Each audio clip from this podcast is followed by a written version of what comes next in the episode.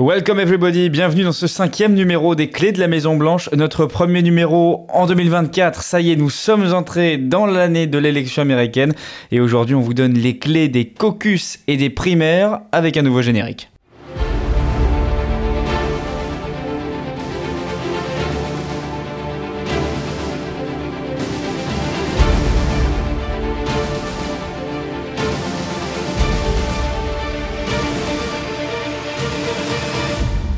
Alors on n'a pas plaisanté hein, sur le générique, là on y est allé un peu fort hein, sur, sur le pompeux. Euh, le décor est planté. Voilà, c'est pour dire que c'est important, 2024, les élections américaines, tout le monde en parle. Donc voilà, on a décidé d'aller un petit peu sur le, sur le cliché. Bon alors, coup d'envoi euh, le 15 janvier, ce sont les, les républicains qui vont, qui mmh. vont commencer. Euh, mais tout d'abord, c'est quoi un caucus? Alors, globalement, c'est une réunion publique. Euh, l'origine du nom euh, serait une origine amérindienne qui ferait référence euh, aux réunions des, chefs tribaux chez les, Indiens algonquins. Mais on n'est pas certain de cette, de cette origine exactement. Quoi qu'il en soit, les caucus sont donc des, des réunions publiques d'adhérents, des réunions du parti organisateur. C'est un peu le modèle des réunions entre voisins avec un, un folklore, faut dire quand même assez particulier. Là, dans le cas de l'Iowa, en fait, ça va commencer à 19h heure locale. C'est très précis si vous arrivez en retard, eh ben, ce sera trop tard, les portes seront fermées. Les républicains vont se réunir donc euh, en petits groupes dans un établissement local. Alors ça peut être euh, une école, une église, euh, un, local syndical. Et les représentants vont prononcer des discours, les discours de, de leurs candidats, de leurs candidats favoris, de Nikki Haley, de, Donald Trump, etc. Il y aura en tout 1700 réunions, 1700 bureaux de vote, donc dans tout l'État. Et puis le vote sera à bulletin secret. Les résultats seront ensuite envoyés aux partis euh, de l'État et, annoncés dans la nuit. Donc ça va être euh, assez euh, rapide. Et les délégués qui seront élus, donc les délégués de l'Iowa, voteront ensuite lors de la convention républicaine au mois de juillet. Et en fait, ce sera en fonction de, de, de ces gains au pourcentage. En fait, alors chez les républicains, il y a une il faut quand même voir, c'est jamais euh, tout simple aux États-Unis parce que ça change en fonction des États, en fonction des partis. Là, euh, pour les républicains, on discute et on vote. Pour les démocrates, parfois c'est euh, plus, on va dire, tordu. Euh, les, les, partisans de chaque candidat se regroupent dans un coin de la pièce et, euh, et se recomptent. Et là, vous avez les groupes qui, euh, qui se rassemblent. Et si vous avez moins de 15% de l'Assemblée, eh bien, vous êtes déclaré groupe non viable. Et, et là, les membres sont alors courtisés par d'autres groupes. En gros, on vote avec les pieds, en fait. On se, on se déplace de, dans, la, dans la pièce comme ça. Il faut, faut avoir du temps quand même. Parce Il faut avoir du temps. C'est pour ça que je vous dis que c'est un folklore. Mais là, ce qui nous intéresse, c'est effectivement le, le caucus des républicains dans l'Iowa et ça va se passer de façon, on va dire, assez carrée. Donc tu l'as dit, ça se passe dans l'Iowa. Euh, la question qui vient assez vite, c'est pourquoi c'est cet, État? Et est-ce que tu peux nous dire où ça se situe un petit peu? Alors on est dans, le Midwest, hein. on est euh, euh, au sud du Minnesota, et c'est le hasard en fait, c'est une sorte de tradition. c'est en 1968 en fait, le Parti démocrate change son mode de, de sélection, et l'Iowa est le premier État à organiser sa course à l'investiture ah, c'est un peu, un peu comme ça, un peu le, hasard. C'était les premiers à réagir, en gros. Et une fois que les, candidats et les médias ont, afflué euh, dans l'Iowa, ont pris euh, leurs habitudes, ont, ont dépensé de l'argent, et bien c'est devenu euh, presque un fait établi. Alors ça change un peu cette année, hein, parce que les démocrates commenceront leur, leur processus de nomination en Caroline du Sud. On y reviendra peut-être. Et parce que les, membres du parti, en fait, voulaient commencer par un État plus diversifié, plus divers. et contrairement à, l'Iowa, Caroline du Sud compte une importante population noire. Euh, en Iowa, il y a près de 90% de la population est blanche. Oui, c'est ça, parce qu'on imagine quand même que le premier État, euh, ça va être euh, très représentatif, ou alors qu'il va avoir une importance dans le nombre de délégués qui vont voter à la fin dans la convention. Est-ce que c'est le cas? Est-ce que c'est un État qui rapporte gros? Alors, pas forcément en fait sur le nombre de délégués, parce que 40 délégués pour l'Iowa, lors de la convention, il y en aura presque 2500. Donc en fait, ça, ça pèse mm. pas tant que ça. Euh, on peut gagner euh, sans l'Iowa, mais ce, la Californie, par exemple, va en envoyer 169. Euh, c'est pas, il y a quand même une grosse différence. C'est en fonction de la population. C'est en fonction de la population, exactement. L'Iowa, c'est 1% de la, la, population américaine, donc c'est pas énorme, mais c'est le premier, donc ça donne le ton. Et souvent, c'est là où on écrème. Donc des candidats qui sont un petit peu en retard, à la traîne, eh bien peuvent tout simplement renoncer. Donc c'est pour ça que ça, ça a un poids euh, assez important médiatiquement, politiquement. Peut-être c'est surreprésenté. Hein. Euh, pas toujours un baromètre fiable d'ailleurs, parce que aucun des vainqueurs des trois derniers caucus dans l'Iowa côté républicain, donc en, 2008, 2012, 2016, n'a finalement obtenu ah l'investiture. Donc finalement, il va falloir qu'on reste euh, assez euh, prudent. Prudent parce qu'effectivement, ça ne veut pas tout dire. Euh, c'est ça qui est important. En 2016, c'était Ted Cruz et Donald Trump est arrivé en tête. Alors c'est vrai que là, cette année, on voit, on voit mal Donald Trump se faire battre, mais il y a, d'autres facteurs qui vont, qui vont jouer et qui vont jouer. Donc et aussi, c'est pour ça que c'est assez bah, c'est assez euh, trompeur entre guillemets, c'est parce que la, la, communauté chrétienne évangélique dans l'Iowa euh, est surreprésentée, en tout cas très présente, et ça elle a tendance à soutenir le candidat le plus conservateur. Donc voilà, c'est pas c'est pas un blanc-seing, euh, c'est un peu disproportionné, mais ça peut quand même donner des tendances sur les euh, démocrates, par exemple en 2076, en 2076, en 1976. On n'y est pas encore. On n'y est pas encore, non. Euh, il y a Jimmy Carter qui était pas très connu, qui l'emporte, donc ça, ça lui a donné aussi un un souffle, et c'était pareil pour euh, Barack Obama en 2008 face à, Hillary Clinton qui était favorite. Bon alors on parle de ces, de ces caucus qui sont assez particuliers. Bon, il y a d'autres États qui fonctionnent différemment avec la primaire qui paraît donc un peu plus simple. C'est quoi la différence finalement? Alors le caucus est euh, supervisé, organisé par le parti de l'État et les primaires en majorité, parce que c'est toujours euh, compliqué aux États-Unis, sont organisés par le gouvernement. et lors des primaires, en fait, c'est pas nécessaire de se rendre au bureau de vote. Je vous disais tout à l'heure que là, ça va commencer à 19h et ce sera euh, rendu public dans la nuit. Donc, c'est sur un, un, laps de temps très serré. Lors dans les primaires, ça peut durer toute la journée.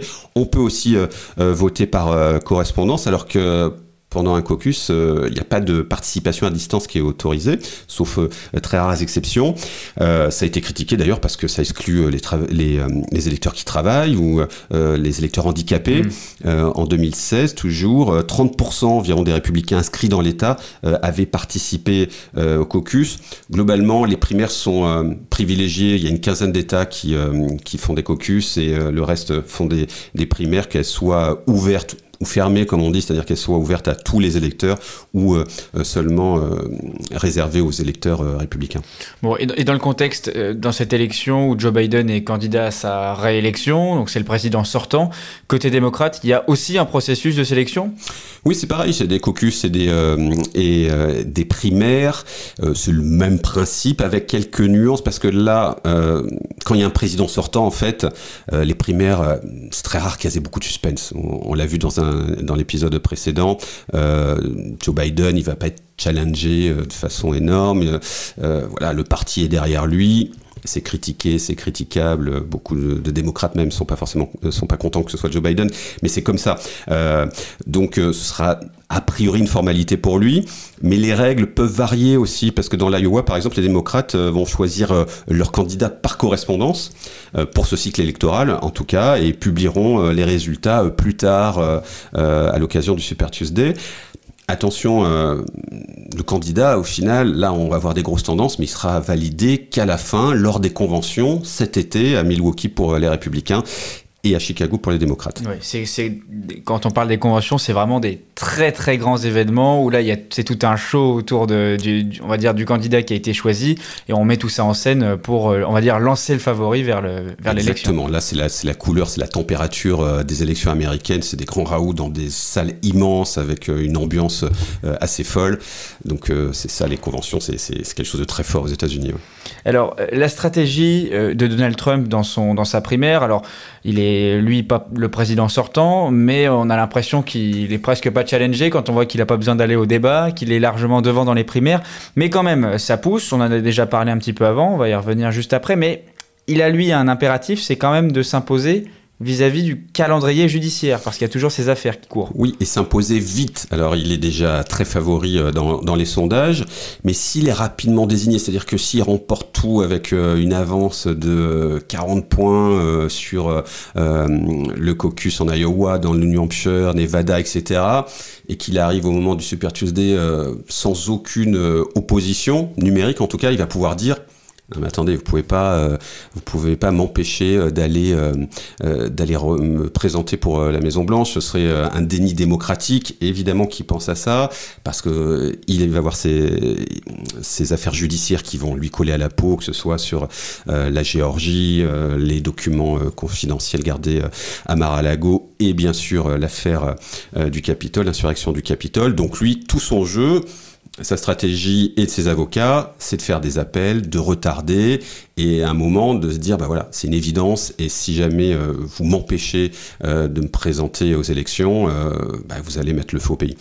Pour lui, ça va être vraiment un argument, on va dire, de, démocratie, de le laisser se présenter, on va dire, tout simplement parce que sinon, les juges auraient fait un peu obstruction au processus démocratique. Exactement, c'est toute sa tactique et c'est ce qui va des chances de marché, on va voir, hein, mais en tout cas, c'est de gagner du temps mm. gagner du temps euh, par rapport au calendrier judiciaire et, euh, et en même temps euh, de se présenter comme une évidence, ce qu'il est presque déjà en fait. Voilà pour cette présentation des caucus et des, et des primaires. C'était important de vous en parler parce que là, on rentre vraiment de, de plein pied.